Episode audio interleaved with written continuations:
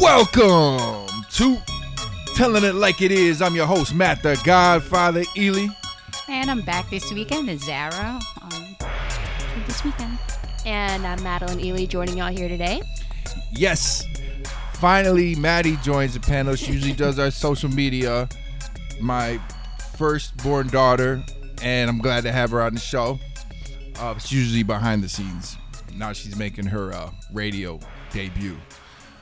And since our topic this weekend is actually on social media, it makes sense that she's actually joining us for our social media topic and see her thoughts on our topic. Be able to give the perspective of a digital native. Yeah. Mm-hmm. You were born into the digital era. Mm-hmm. Yeah. We all went to see BlacKkKlansman last night, the new Spike Lee movie, and I liked it. I thought it was pretty good. Yeah, it was funny. I mean, it covers, some of the, I think, the gap or, the disparity between, what black liberation actually means, because it's still pretty important to discuss that today. Also, thought it was funny. You brought this up last night, Maddie, on, talk about social media and what you saw yesterday pertaining to this movie. Yeah, right before we went to go see it, actually, we were getting ready and I was scrolling through Twitter, and there was somebody who tweeted that they had gone to see it in LA, and as they were watching it, white people started to actually get up and leave the theater because they were scoffing on their way out because they were uncomfortable with what was being presented in the movie. Because it's uncomfortable. To be talked about. Well, this is what I'm trying to understand. So, I remember you mentioning that. And after seeing the movie, what exactly was it that made them get up? Because it wasn't anything. What did you expect to see? It wasn't even dry racism. It was people who are obviously very on the far end of the spectrum, blatantly racist. So I don't understand why you would be uncomfortable with that if you really truly believe that you were not racist. Yeah. I thought it was good. I thought that John David Washington did well. I'm so used to the only thing I've ever seen him in was Ballers. So, I'm so used to seeing him play, an NFL player, and opposite The Rock, and he plays that role really well. But prior to that, that was what he was. He played football, and I think he even got selected but never activated, maybe on a pro team. And a lot of people, anybody who doesn't know, he's Denzel's son. So obviously some big shoes to fill there. But the one thing that I noticed with him, so I felt like the whole movie he was talking in white voice, quote unquote, and he was doing it on purpose. And it made sense to me because I don't know if you guys remember, and a lot of you of the listeners who follow me on social media saw I made a post a few weeks ago about me forgetting to use my white voice. Or that you're failing to sound. I was failing. A white person. I failed. I wasn't doing well at it, and it started a discussion because some people were like, "Well, what's that? What does that mean?" And I'm like, "Well." Sometimes when you talk on the phone, if someone thinks that you're a black person on the other end, they tend to treat you differently, and it happens. And in that particular situation, it did happen. Yeah. I was calling to rent a boat upstate, and the guy immediately told me they were all out of boats, even though we had inquired earlier, and they said there were some. So I, 5 minutes later, have my sister-in-law, who's white, sounds very white in upstate, call, and of course the boats are available. It was so it was funny because watching this movie, I don't want to spoil too much of the movie for people who've seen it, but the plot of the movie, he's a cop. It's based on a true story about Ron Stallworth. So from the jump when he walks in and he's talking to these cops or from applying for the job, it's like he's talking in white voice. And so that was one of the things that I picked up on through And it was discussed throughout the movie, actually, you know, the whole concept of like, how do you sound white? How do you sound more black? Or, you know, as he calls, or a jive language, right? In terms of like the racist context of it. Yeah. And it was funny how so much of the obvious like racism that exists, you know, they displayed it. How it was, people were openly racist to a certain degree, especially in scenarios where you're the first black police officer.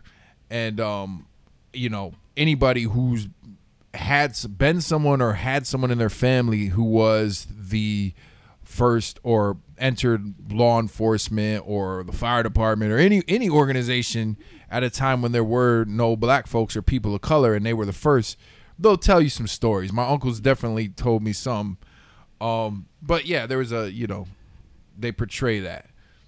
Yeah, and that whole concept of like, are you, so you being the only black or any POC for any type of profession or whatever, does not mean that you're betraying your own peoples if you are the only one, or you're breaking barriers, which is the case for many people who played sports. And, you know, all throughout history, the context of like how at first you'll be pitted as like, for example, in the history of basketball here in the U.S., you have, like, the Jews were the ones who were seen as, like, they're genetically the fit ones. And then after the Jews came, it was like, oh, okay, now you have the blacks. They're the ones who are genetically more athletic and also funny and all of that stuff, right? Mm-hmm. So how does that... So I thought that was also kind of interesting to play that out, you know, in that film.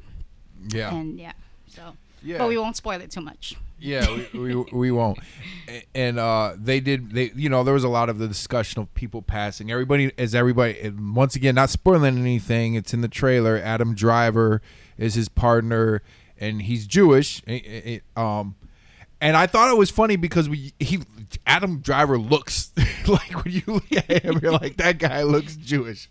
And it was funny because the point was raised, and I haven't seen the picture of what his character was in real life looked like yet. I've seen the guy, I know what Ron Stallworth in real life looks like. So I want to go see and look how close the resemblance is. And how was he able to pass with the KKK? Yeah. Anyway, good movie. I suggest go seeing it. I would say also one thing I want to point out I noticed with the movie was that Spike Lee, you know, most directors have their signature style. And me as a cinematographer, director, media person myself, I admire those characteristics about directors. This movie, cinematically, was not like most. You didn't see Spike Lee's signature techniques until like later in the movie. Yeah, there's a part where Harry Belafonte has an appearance in the movie, and that's when I felt like that was the first time I started to feel like, oh, this is a Spike Lee joint. This is where you feel it. But yeah, so go see it if you haven't seen it yet. Okay. So starting with our show today, right? Interestingly enough, I was just kind of browsing. They did talk. So talk about the movie. It also links it to the most recent case on like the whole hate. What is that called? The protest that happened last year in Charlottesville, Virginia. Yeah. So that was also sort of covered there. And I thought what was very interesting with that, and talk about our topic for today in context of media, is it does actually got a lot of, media coverage, you know, this past year, and kind of like linking that. How is that relevant to, of course, the current president of the U.S. today, and what does that look like in terms of how that gets, you know, spread out? So in the Time magazine, they recently had like a collection of different, you know, photographs and things that happened within that, and I think the whole point of even from the film is that concept that you still have a lot of this like hate issue that's still coming up today. How does that look like in pitting the different groups, right? And how does that play out in, you know, what we're talking about today in terms of media? So, yeah. Well, today's topic is social media. The 1 + 1 = 2. Social media. What is social media? Websites and applications that enable users to create and share content or to participate and social networking. That is the 1 + 1 = 2. That's the textbook definition of social media. And we live, I feel like those of us who are 80s babies, and social media really kind of started when we were young. Like the first thing I remember was U.S. VideoTel, and it was like this laptop you could get from Sprint, and they would send it to your house, and you plug it in through your phone line, and it had an application called Yak, and it was like the first like consumer level chat room that people could have in their houses, and you could go on Yak and you could like chat with other people. And I think that was in like maybe 1990, 91. Early 90s. Yeah, early 90s. And then that kind of like phased out until the mid 90s when AOL came out. And well, prior to AOL you had Prodigy. So there was like the early, there was the early form of internet connection at that time. And I remember having it when we first came here. That was like in the early 90s. And then I think they got phased out because AOL had the ability to do the chat rooms. I don't know if you remember that. You had your AIM. We all had our AIM. Well, I didn't have one when it first came out. But like I remember this, one of the rich kids that lived in Pecan Grove was the first, he had it. And he had a computer. We went to his house and we're like, oh, this is cool. And then I think within, the rapid growth of computers, within like 2 years, more and more people started having computers. And I remember my cousin Duran got his mom had a computer for work. Mm. And we got one of those discs. Remember the little CD disc? You talk about the floppy or the 3.5? It was the... The 3.5 is a smaller... You're right. It was a 3.5. So there's the big one, which is a 5.5. Before they started sending out the really CD-ROMs, they would mail the 3.5. I forgot about that. Yeah. They mailed a 3.5 disc, and we went through all... We were all so... Man, we spent like 4 hours setting that shit up with his mom, I remember.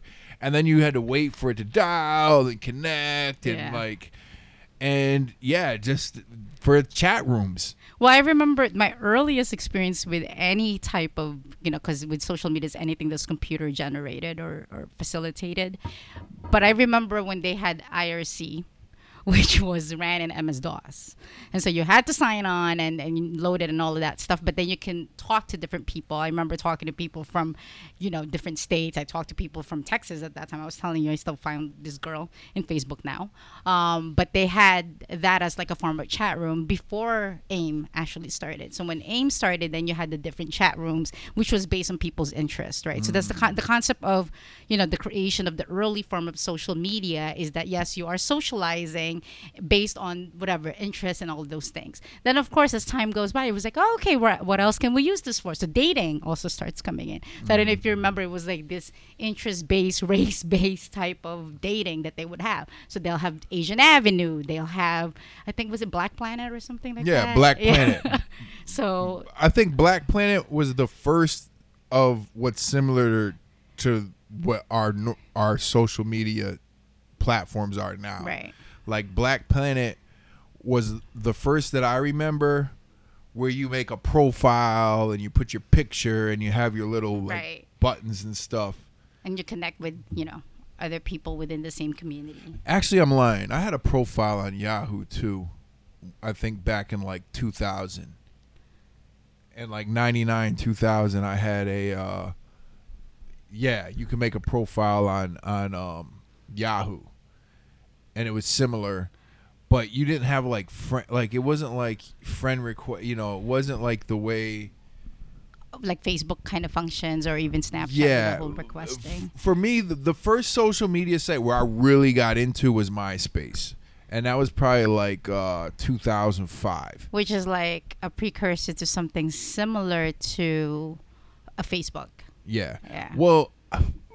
I think they came out at the same time, but Facebook, when it originated, was only for college students. It was only college students. It was that one particular college, and then it grew to all college students, but you had to use a college email to do it. And so eventually it grew to be public for everybody, and it began to pick up speed, and now it's kind of like MySpace has become obsolete, whereas Facebook's the big one now. Yeah, Facebook, I would say it was about 2008 where Facebook kind of eclipsed MySpace. And then by, I'm trying to remember when I stopped actively. I stopped actively using my MySpace like on a daily basis probably by 2009, I'd say. Right. And I think a big part of it is also the evolution for cell phones. So when apps starts coming in, then it became more accessible for people. Because for us to, like, at that time when we were using this, you know, different forms, you would have to sign on the computer. You would have to be in front of the computer and spend your time actually doing all of that before you can, you know, start chatting with people. But the thing is, with phones also changing over time, then you have, you know, the different apps that supports those different avenues that you have or different format that you have. So whether that be Facebook, whether that be, you know, whatever, Snapchat that they, you know, that we do use now, all of those things were supported by your cell phone. And so it makes it easier and accessible for people to actually use.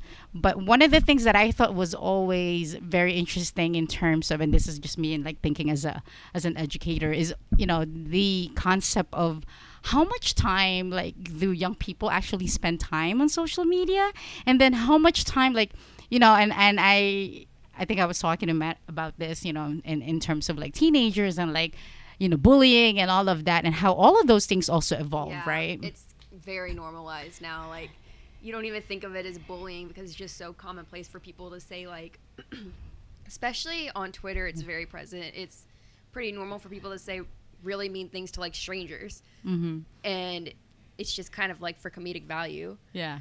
So you don't even think about it when you see it.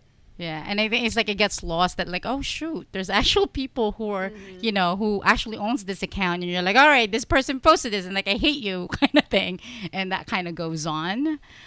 Whereas, like, when we were younger, when we were in high school, the concept of bullying stops when you go to school, right? And then now it's like, okay, and, you know, in a high school setting, now we're, you know, thinking about, like, how to investigate this. In my school, we would have to constantly investigate the students' profiles. So I even have my own, as a teacher, I have my own Facebook account, my Snapchat account, just particularly for students, because I'm always thinking about, okay, so how do I get in touch with my students? How do I see like what they're doing, kind of thing, or if they're cutting my class, or if they're missing for a few days, like how do I track down my students? Exactly. I'm like, what you mean you're doing your hair right now? You should have been in class, you know, that kind of thing. So yeah, so I think those things kind of evolved. And I'm always wondering, because when we think about, like, you know, like going back to like the whole bullying cases, where it's like people committing, like, does it really, and they have a lot of films that kind of comes up with this, like, do really people, like, because people take this thing seriously, that they commit suicide or whatever, like comes into, like, there's studies that has to do with like mental health and like social media and stuff. So I haven't heard about one of those in a while, but I remember it was probably a span of a couple years where it seemed like there was a lot of kids committing suicide from being bullied online. Yeah, there was like, I think it was in the 2000s, like early 2000s, probably late 2000s, I would say. The thing is, for with social media, like a good topic of discussion is people about, like, what age should kids even be allowed to have social media at? Like account that they don't let you below 13 for a reason. Like, I remember being like 9 and wanting, like, you know, MySpace, Facebook, all that, because that's like what I would say 5th grade is when everybody started making those, and that was like the cool thing to do, to keep in touch and play games or whatever. But in retrospect, and even if I had kids, like, yeah, I pretty much get now why kids aren't allowed on it. Mm-hmm. So I had talked to, we had did a story on this, and I talked with a guidance counselor. Mm-hmm. He was a middle school guidance counselor, and he was saying, you know, I don't think kids should even have smartphones until they're at least 14 at minimum, and probably shouldn't have social media sites until they're like 16. And I agree with him. I'm like, you know, it's because the lack of maturity, and even a mature kid is still immature. There's only a certain level of maturity. Exactly. I would say just because it's so commonplace for us to use social media to stay in touch with each other now, it's one thing to have a social media account, but I would say it's would probably be more appropriate for a parent to constantly monitor what their child is doing up until they're a certain age. Like, I lost my train of thought. So I thought, I mean, it's always pretty hard because I talk to parents a lot about this, right? And majority of the time, kids or young people, not only do they have more access to it, but know more. Like, I always ask my students, like, how do I use this? Or, like, if I want to load something at work, like, they know more than I do because that's their generation. That's what they know. So yeah. Even as a parent, like, think about, like, parenting, right? Like, to even, like, think about monitoring it. Like, are you really able to do that effectively? And how so? In terms of your own access. Yeah, because it's like, I don't know. I just got my own Snapchat account, like, this year. My students are telling me how to use it. There are ways to bypass being monitored, I will say. Like, yeah. If you're not familiar with the platform completely. Yeah. But I would say you just got to do your best job with it. I think that's where it comes into allowing kids to have personal emails and stuff like that. It's, you know, if I know I had set up emails for the kids a while back, but I monitored it. Like, I had access to the like, you have their passwords and everything. Yeah, exactly. Okay. Like, so it wasn't there was no, they weren't getting on it without me knowing. But once they figure out how to really use it, to what extent can you really monitor it? Because if they do realize, oh shoot, I can actually create my own account, I don't have to be under Dad's account. We don't have to be in the same room, that's, Dad. That's just the reality with teenagers will do stuff like that, but they have to work hard for that to happen. I consider myself to be a pretty technologically in tune person, like be working in the field. However, my age is starting to show because, like, now there's so many platforms, like Snapchat, for instance. I have one, but I barely use it. When I use it, it's the only time I'm with the kids. I don't know how many times they've tried to show me how to use this thing. And to me, I usually get I usually end up just sitting there playing with the filters because I think I find it's amusing to me. But it's like too much. I'm like, I don't. Facebook is the only one that I probably check daily. That's the only one that I interact with daily, which is more for our age. And then Instagram would be second after that. What other social media do I use? Twitter. I suck at Twitter. I need to be better about it, considering the field that I'm in. Yeah, it's just definitely the age thing, because it seems like people my age are more into Snapchat and Twitter. Like, those are the two main ones.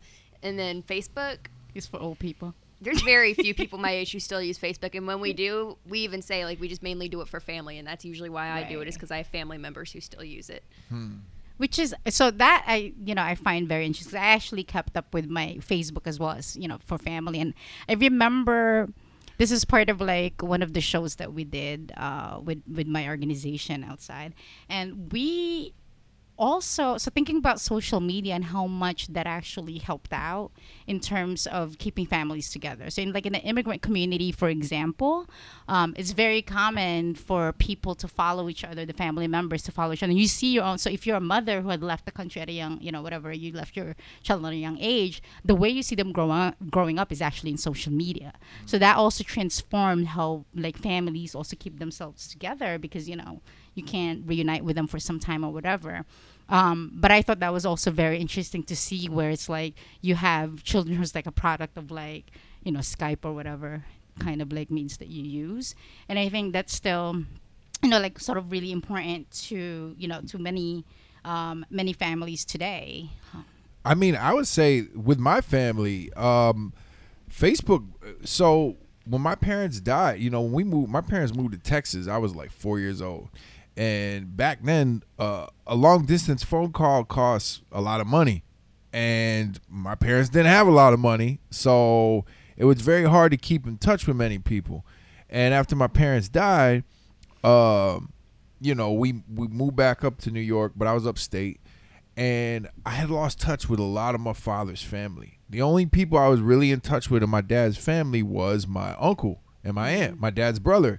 And, they are older, too. So they would mention people, and they would mention, like, and they would say, hey, take this person's email or whatever. But I'm like, I'm ADD. Like, if you give me a relative's email who I haven't seen in years, I'm not going to remember to just email them out the blue. It's not my style. Mm-hmm. So what had happened was I finally convinced Uncle Carl, who's been on the show before. My Uncle Carl, shout out to Uncle Carl. I convinced him and Aunt Neavy to make a Facebook page. And because they had already been using email for their own business, so and Uncle Carl was an engineer, so he was technologically savvy. Mm-hmm. So they had been using email for a while and collecting everybody's email addresses and whatnot. So, you know, when you first make the Facebook page, it does that scan where it automatically scans your email and sends requests to everybody who you are is in your email that already has friend who has Facebook. Mm-hmm. So when that happened, it connected them with many other family members who had Facebook pages already. And because of that, there's family members that were looking for, that were trying to connect with us and hadn't, but they connected with us because of Facebook. Right. And Facebook, I gotta say, it really did. It's almost like a commercial. Reconnected us with our family that we hadn't seen in years. Right. And my younger sisters that had never met them. Yeah. And Facebook is what put us all in contact with each other again. And now we're all really close. So, and that's been like 10 years now. So it does, you know. You right to add to your point, like, yeah, all right, from experience, it's true. It helps a lot of families stay connected. Mm-hmm. And then beyond the families, you have like old friends that you probably had that you can start connecting with. Like you could be in another country, be like, oh shoot, like this person actually lives not too far from me, and you figure that out like by playing with, you know, Facebook or whatever, and start browsing like who are the other people who's connected to me, or you know, where are they right now? So I think, yeah, that happened, you know, all throughout the last few years. Like I would find people and, you know, and also family members who I haven't been in touch with for a while. And that's the only way you can kind of keep up. And like once you put in your own little story, your own pictures, it's like, oh, okay, that's how people can stay connected. So when you see them, they would even bring up, oh, sure, yeah, I saw those pictures that you posted about blah, blah, blah. And it becomes like sort of like that connecting point or that discussion that you guys have as if you guys weren't really, you know, apart for some time. So I thought that was always very interesting. In terms of, and it's not just with families, there are also, I guess, long distance relationships that actually exist through the use of, you know, social media. So mm-hmm. Yeah, it's funny talking about staying connected. How about on the flip side, it causing people to like yes. end relationships. Ooh. Yeah, you know, it's like like you see it happen. Like I, you know, I've said this I don't know how many times. I don't block people on Facebook because I disagree with them or whatever. The only way I'm blocking you is if you pose a threat to the security of me or my family. Or if I don't want to talk to you at all. Yeah. Or yeah. You're getting blocked. Even then, me, I'm so egotistical. You're going to have to block me. I don't care. You can sit there and watch me for all I care. I'll unfollow you. Like I won't follow your posts. I won't see your posts. But, yeah, I don't block people because I disagree with them or have different political views for a number of reasons. I don't do that. But there's some people that do, and they do it to a point where I'm almost like, is this healthy? This I have to break this down in a couple steps. I'm going to just start this with saying I got to break this down in a couple points. Is it healthy? In one way, I feel like back in the day, people had different opinions, but because they weren't all up in your face, like you might have a debate with somebody at the bar or at a social gathering. You had a family get together and you might have a debate or whatever, or even your friends. But usually you move past it. You go, you get a drink, whether it's a coworker, whether it's a family member, you kind of forget it. You like know it's an underlying theme about that person, but you don't think about it as much, and you guys move on, and you stay more focused on the things you have in common with that person than the things you don't. And that's why people stay friends with certain people for so long. Where now with social media, everything is in your face constantly. Like people wake up, they see something, I feel this, I'm going to post it. I'm going to post my thoughts. I'm going to post my thoughts about this, that, and the other. And I think what happens is because it's constantly in your face and people see it, people are more like, you know what? You're a racist asshole. Fuck you. I want nothing to do with you. Or whatever the other way. Like it's so in that regard, maybe, you know, maybe sometimes people are ending relationships that didn't need to be ended because of, or wouldn't have ended in a time when social media didn't exist, because these types of differences were not as in your face. Or that I think the focus of your interaction with that person. Right. So there's a couple of aspects. So one, I do find there are people that really do spend a lot of time like responding to stuff. Like they get a kick out of just like, you know, whatever Facebook or whatever sort of like media, social media war that they do. And you know, as much as like some people like to hear themselves talk, it's the same concept. They like to hear their posts basically, right? And have other people kind of feed into it and all of that and have this back and forth. But I think there are also some people that just, I mean, same way that you're like, man, I want to hide from people who just talks about the same crap or negative shit all the time. You're like, this person is basically using social media or Facebook or whatever is it that they're using as like a form of therapy. And you and I talked a lot about this in terms of like etiquette. Do you constantly have to put your business out there when you're in a social media, or like to what extent do you share what? Like for me, I love using it for, like I said, yeah, keeping in touch with family and certain friends or whatever, and then that would be the end of it. I limit myself in like engaging with certain people when it comes to Facebook or whatever, because I just think that same way that if I see you in person, I'm like, there's really no sense of talking to you right now. So I kind of like, I pick and choose how I respond to people, because usually what winds up happening is when I do respond, they're like, that's it, I don't want to talk to you. And then that's the end of it. So I feel like, I don't know, there are some people that just really use it. So there are people that use it as like this form of therapy. I'm going to vent and talk about myself, about A, B, and C. This is my entire life in social media. Please either feel sorry for me or agree with me or whatever. And then you have some people that like really do seek validation through social media. It's like, I'm going to put all these pictures up or whatever, and I want to see how many people either like it or respond to it, which I've seen a lot more, that whole concept. I've seen a lot more with like younger people, for example. And I find it interesting when I sort of like monitor my own students and their take on it and like the whole discussion about it. And I'm like, how do you guys find it to be like a thing for you to have to constantly wait for people to respond? They've actually done studies and found that like when you get likes, when you get views or whatever the form of acknowledgement on the social platform is, those likes cause dopamine in your brain. So it causes a sense of... Is it like the same excitement that you get when you get like, I don't know, something you like? No, yeah. It releases dopamine in your brain, and you like that excitement. You get excitement. Yeah. Yeah, you're like... It's like, yes, 100 people like somebody likes me. Someone commented. Yeah. Yeah. As if it's real. And there's adverse, and some people have the adverse effect when you post something and nobody responds. Like, oh, nobody cares about what I have to say. No, you're right. That there happens, and unfortunately, and I'll admit that I think I've talked about this before when we did technology. Like I have formed addictions to my phone. Like I without it, without even thinking about it, sometimes would just pick up my phone and start looking at my Facebook, and I'm like, what am I like? I'm not even constantly doing this at the moment. Like if I have idle time, my knee-jerk reaction, not knee-jerk, that's incorrect, but just my natural reaction, like autopilot mode, is to pick up my phone and open my social media, to open Facebook and scroll.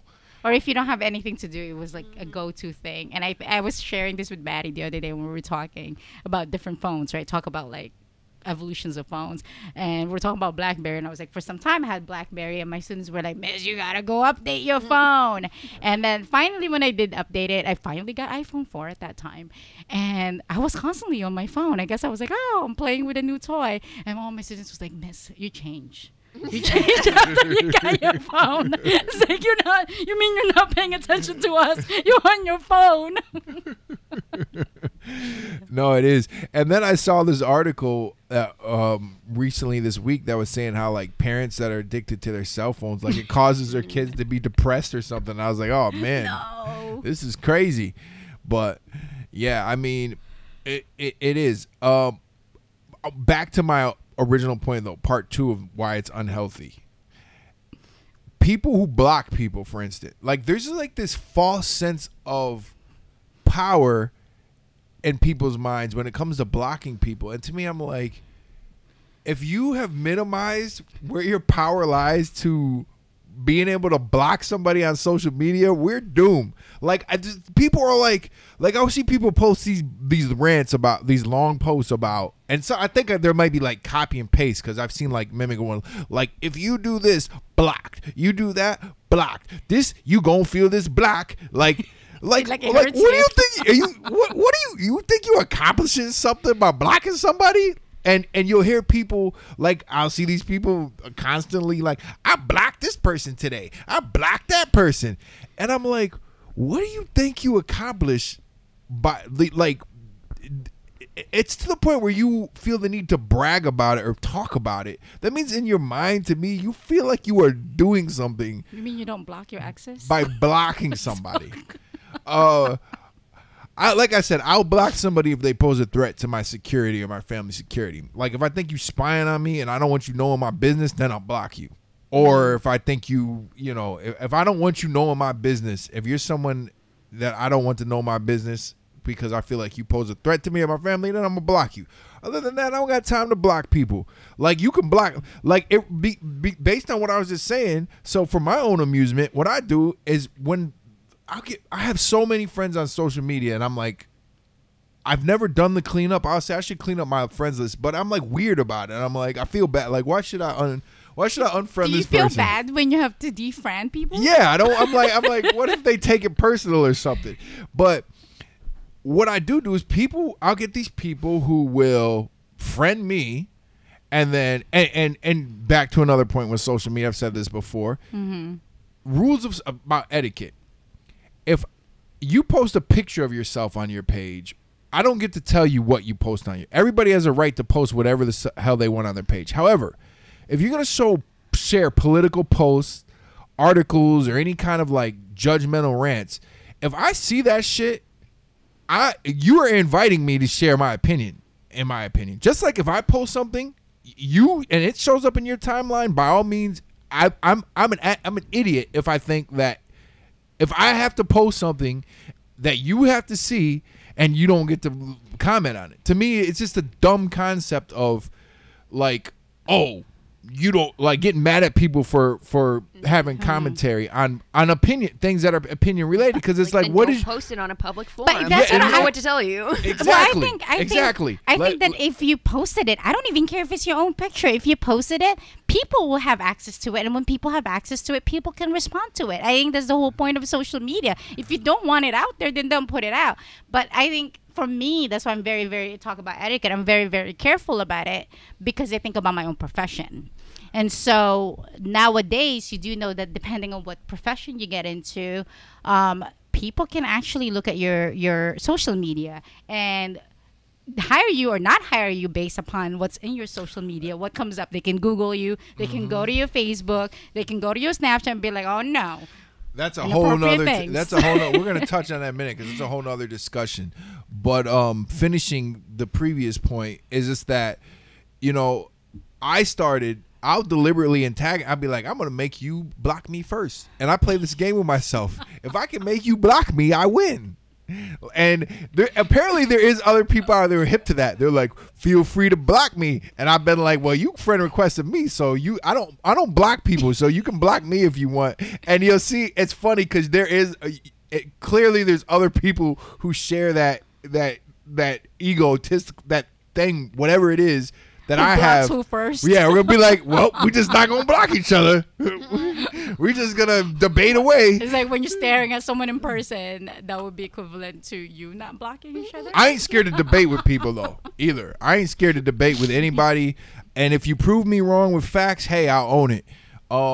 If you start just repeating stupidity, I might start. You might get roasted on my page, as some people have learned. If you come with stupidity, you're gonna get roasted. I do require people to be respectful to an extent. Like, in other words, I don't like people calling each other names or threatening each other on my page. But you know, a healthy debate, an intense debate is fine. And if you say some stupid stuff that warrants a reaction to that, it's fine. But yeah. So anyway. That's that with the whole like blocking thing. So, but you wait, what's that? Well, no, I talk about like the whole blocking thing. So I had a friend who, you know, I can't even find her now. Right? I don't think she has a Facebook because her thing is, and I don't think we covered this when we discussed dating, in the media world or the digital world. I thought it was very interesting that a friend of mine refuses to create a Facebook account or any like social media account because she doesn't want her own boyfriend to create. Well, at that time, her boyfriend, aka now her husband, she didn't want him to also create one because she didn't want it to be like a form of like flirting or like well, a potential. That's like, a whole other cheating. Issue. So I just thought like.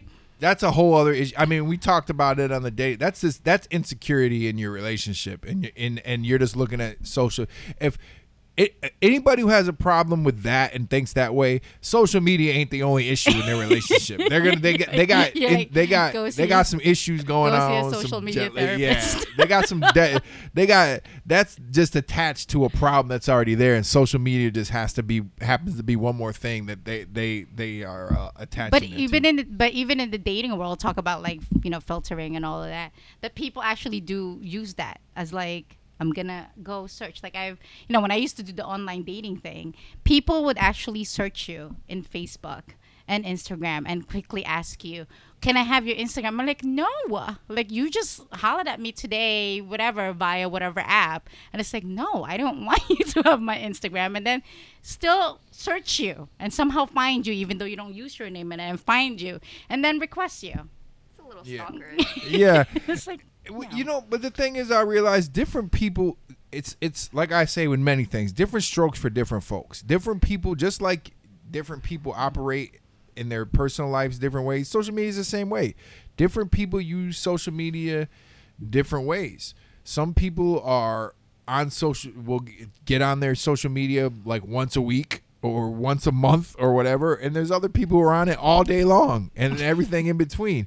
There's some people who only use their social media for professional reasons and don't put anything personal on there, and then there's other people who only use it for personal reasons and don't use it for and then there's people in between that would do it all in one. I do a little bit of mix of both. I have learned to limit. I have limited the amount of things about my family that I share on social media. Over the last couple years, I've gotten a little more conservative with how much information that I put out. Mm-hmm. I still do share some stuff with my family about what's going with me and my kids and whatnot, but not too much. You know what mm-hmm. I mean? I'm like, all right, this is the amount that I'll share about us with you guys to stay connected. And there's a lot that I'm not going to share. That's that we're just going to keep for us.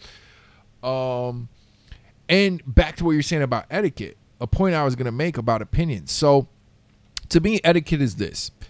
If you post a picture of yourself or what your picture looks like or whatever, I don't have a right to tell you anything about it. Like, oh, you shouldn't post pictures like that, or you shouldn't do this, or you shouldn't do that. If I want to like the picture or say good looking or looking great or something like that, dislike. That's whatever. But what I'm saying is, if it's a picture of yourself or you want to post a quote or something like those are things that I'm like, all right, your page, you post what you want, whatever. Now, if you post something political, like I said, or something philosophical or something interactive mm-hmm. that raises the debate, then I'm going to say my opinion on it. Like if I see you post some article that I know is a fake news article and I know is saying something false, I am going to point out to you. If we are friends on social media, I'm gonna let you know. Hey, guess what? That's actually not true. Mm-hmm. Now, if you want to debate with me about it, or you want to continue the conversation or whatever, or you're like, what? Don't want me to comment anymore, and you tell me not, then block me or whatever. But I'm just letting you know that that's the case, and vice versa on my page. But you had mentioned, this was another thing that has been brought up and is a hot topic now with social media, and that's work, employment. Yeah. Should employers be able to look at your social media and factor that into the hiring process? So not even in the hiring process, but in the process of you being in that particular profession. So I had one of my good friends who deliberately changed her name in Facebook because her employer had accessed her Facebook and was like, we're obviously we put up a lot of political stuff, and you know, we're more towards the left side of the political spectrum.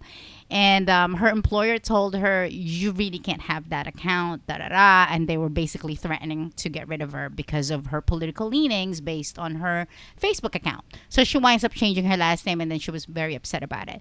But then I also had he's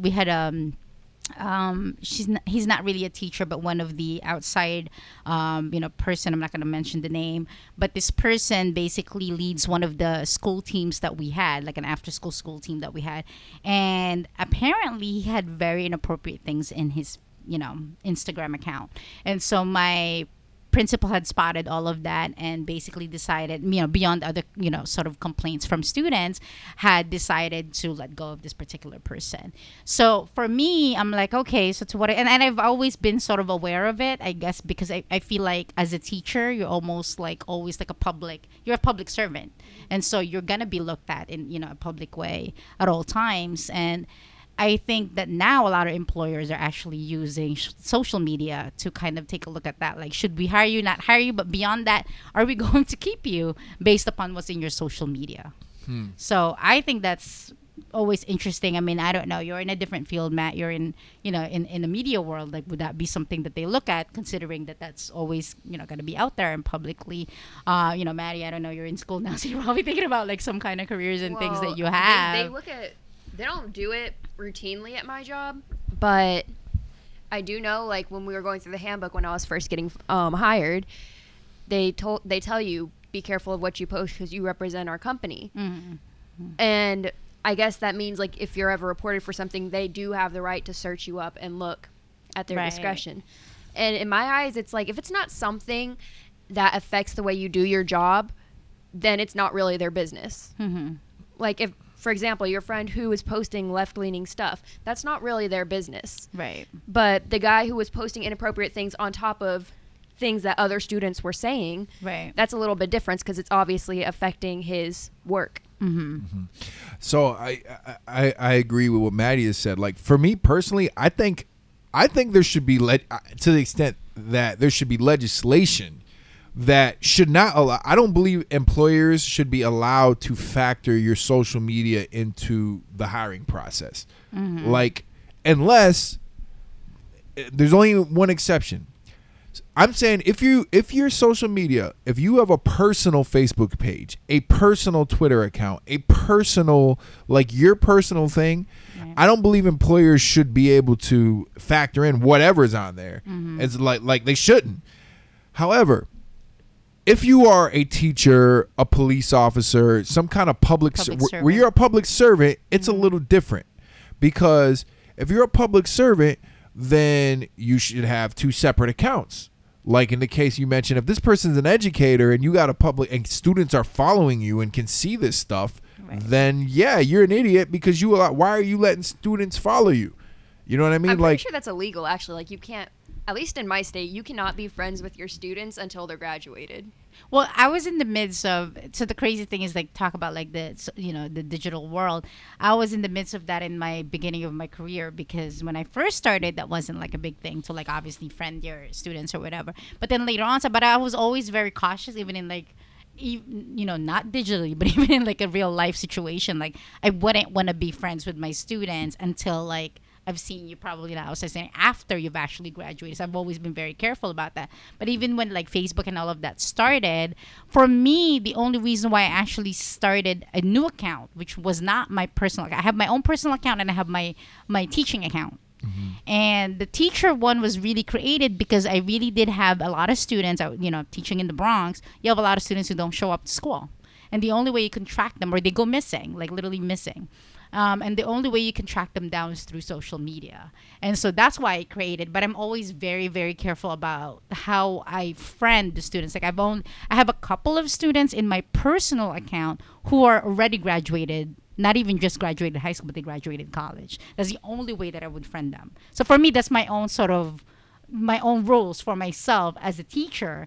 But not everyone actually follows that, because I do have, like, other teacher friends who have their teacher account and would have students in their own account. And that I'm just like, that's threading into some other issues. Yeah, I definitely, I don't think an educator should have their students as friends on their personal page. But it makes perfect sense. It does make perfect sense for an educator to make a professional profile and be friends with us, because it makes it, you're right. You stay up on what's going on with your students. You can interact, but that one is specifically, and you manage it in a professional manner. Right. Now, if you had that account and then you go posting political beliefs and things like that on there, then you're asking for trouble. But your personal page, someone's personal page, unless, and don't get it twisted, if you are a racist or a bigot and you say some bigoted shit and somebody screenshots your shit and shares it and you get fired because of it, I don't feel bad for you, because you showed that you were a racist or you're a big, and now you are making that company work for a lookalike. Look, I let a racist or a bigot work here. So if you're going to put out hate speech, that's a different Again, that goes into, it obviously affects how you do your job, because how are you going to serve people? How are you going to serve everybody equally if you're posting something that's prejudiced? Exactly. Right? Now, if it's your religious beliefs, your political beliefs, whatever, that's off limits. It's your personal page. You post what you want. And unless you work in a... Now, once again, it depends on the field you're in. There are certain fields that are exceptions, but most fields... There's people that work at banks and like I've heard of job where they're like looking at people's social medias, and I'm like, what the hell do they have to look at their social media for? And in my profession, like, I don't think I've never had an employer look at my social media that I know of. And I'm friends with a lot of my colleagues and I'm freelance, so like they have access to it, but. I don't know if it's a factor. I don't think it's ever a factor in the hiring process, but I know that I've heard that there's fields where it is. I do know certain corporate companies that actually do look at your, and I think it's part of their hiring. Like, they'll tell you when you fill up applications and things like that, that it's like, oh, we're going to check out A, B, and C. So even in the medical world, I do know some medical students, when they were in the process of actually going into their residency, that they will start shutting down some social media forms that they have, or change names, because they know that the hospitals would actually look at their, their profiles or whatnot. So I think it does play a role, but again, it's almost like if someone's looking at your resume, would they not hire you because of your name or whatever? I don't know. I just think because I guess it's such a new sort of form of technology that you're right that there's probably some kind of legislation that has to come into place. But unless a group of people actually put pressure on that and say, you know what, that's actually discriminatory to do that, or, use that as a platform, then I think that's the only way that they would actually, put some kind of, laws about that, because it can be discriminatory to say that, like, oh, you're left wing leaning, so we can't hire you, or whatever, or right wing leaning. Oh, yes, either way, absolutely. Either way. And it happens. Like I said, people, and then it comes into that factor with social media where we had discussed in our identity politics episode, I'll say what I could call modern identity politics, because the people get lumped into categories. Like, people automatically assume you're this or you're that. You make one post about this or you make one post about that, or you bring this, then now some people like box you in and like, you're a liberal because you must be a right wing, like depending on, because of one post thing that you post. And to that degree, I kind of think that's why, at the end of the day though, like, I'm very big on individual responsibility. Like, I'm not big on this whole, like, blame society for the way everybody, blame technology. Yeah, no, but I'm just saying, like, if you're too dumb to realize how you're supposed to use something, like, that shouldn't be, I feel like certain things are just Darwinism, survival of the fittest. If you can't function under certain conditions, then or that at the end of the day, I think with social media, the same way that, like, when things have changed with the the computer age, the digital world, and all of that because things are still ever changing, things are still evolving, that you know, there's always that time period when people are like, oh, shoot, is this good for us? Is this not good for us? When we're talking about societal change and impact, right? But the reality is, at the end of the day, it is still humans' responsibility to figure out, societal responsibility to figure out how do you become responsible for a lot of these things. And I think even for the young people who are constantly in, you know, using social media, there are different ways that it has been used. It can go against a, you know, political agenda, or it can go for a political agenda. I do know that in Egypt, for example, in the spring of their revolution, social media was the basic platform that they used that. Or in a political world, when they're thinking about, like, you know, how do we publicize something? How do we ensure that people know? But like even with Black Lives Matter, for example, how do we ensure that people are very much aware of what's happening within the Black community and how people are getting killed? Then they use social media as a form to do that. And I think, and even in Obama's presidency, he was the one who was very, very good in actually using social media in order to win his election. So I think there is a way to have a balance between, like, what's the responsible use of it and what's the irresponsible use to it, or, you know, how does that sort of like detriment a particular group or society? Yeah. And it kind of, I think that's like everything in life, that all good things can be bad things if misused. I personally feel like social media is a huge tool for us in our democracy and our way of life and with getting information out there. But I think we're in danger of that being threatened with some of the new policies. And we, you know, we did a whole episode about like fake news and stuff like that, and people and the clickbait and whatnot, but, and the age of information. But, you know, I think most people,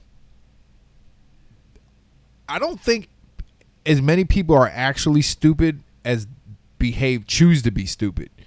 I think a lot of people, I think in America, our privilege has allotted people, giving people the privilege to choose to be dumb when they're really not dumb people, but they choose to be dumb because they can afford to be dumb, mm-hmm. and not take the time to educate themselves.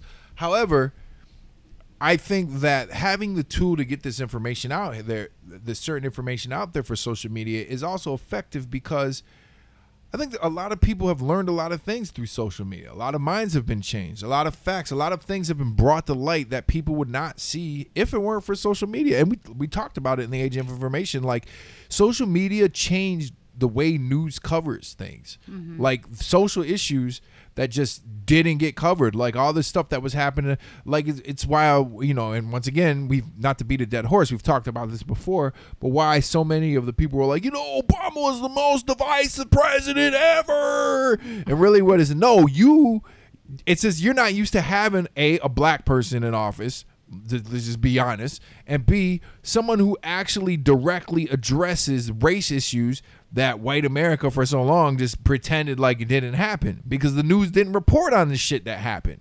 Mm-hmm. Like, the police shootings against people of color have been in existence forever. Yeah. And it was worse, even it was even worse. Well, the inception of NYPD was that. It's just that social media forced these things to be put to light. In the state of Florida, the racial injustices there were a thing forever. But what happened with Trayvon Martin is because the BuzzFeed and social media putting that out there, the level they did, it forced the mainstream media to pay attention to it. Mm-hmm. And I honestly credit the fact that mainstream media, even though they should do more, they're still not democracy now. They're not the free speech outlets that will go after stories that are that will offend their sponsors.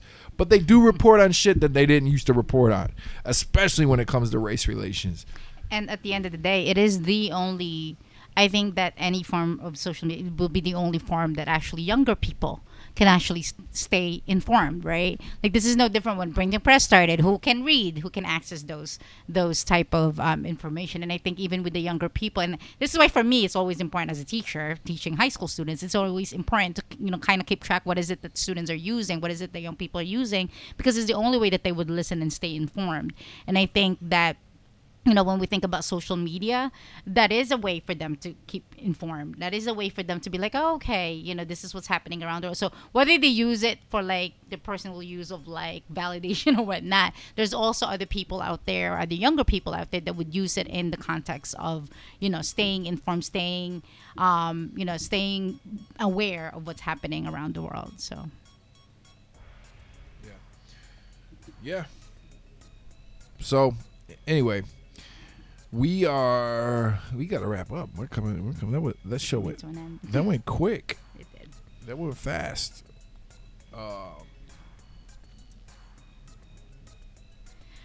So if you are looking to tell us about your opinions, suggestions, and whatnot, we definitely want to. I mean, this is one topic that we thought had like a lot of things going on. This is probably why we went on with it. But if you do have ideas, suggestions, feedback for us, please do email us at tillitruthradio.com, tillitruthradio@gmail.com. And also follow us in Facebook. Send us a message. Let us know your thoughts and other ideas that you do have for our next show. And once again, we do want to thank Maddie for actually being in the show. She's not just our social media person, but she is part of our show. So, yes, Maddie, what do we got? We got Facebook. We have Facebook. We have Twitter. We do have Instagram, and we can also be reached over the email. Okay, cool. And what are we at? Teely, what's our Instagram? At Teely Truth Radio for both Instagram and Twitter. Follow us on Instagram and Twitter. Telling It Like It is produced by myself, Matt Ely, Veronica Ely, Zara Vignola. Special thanks to Maddie Ely for handling our social media and for being on the show today. She's a co-host. And she's starting to help co-produce to a degree as well. We are not Democrats. We're not Republicans. We're not conservatives. We're not liberals. We are realists, and we're always telling it like it is.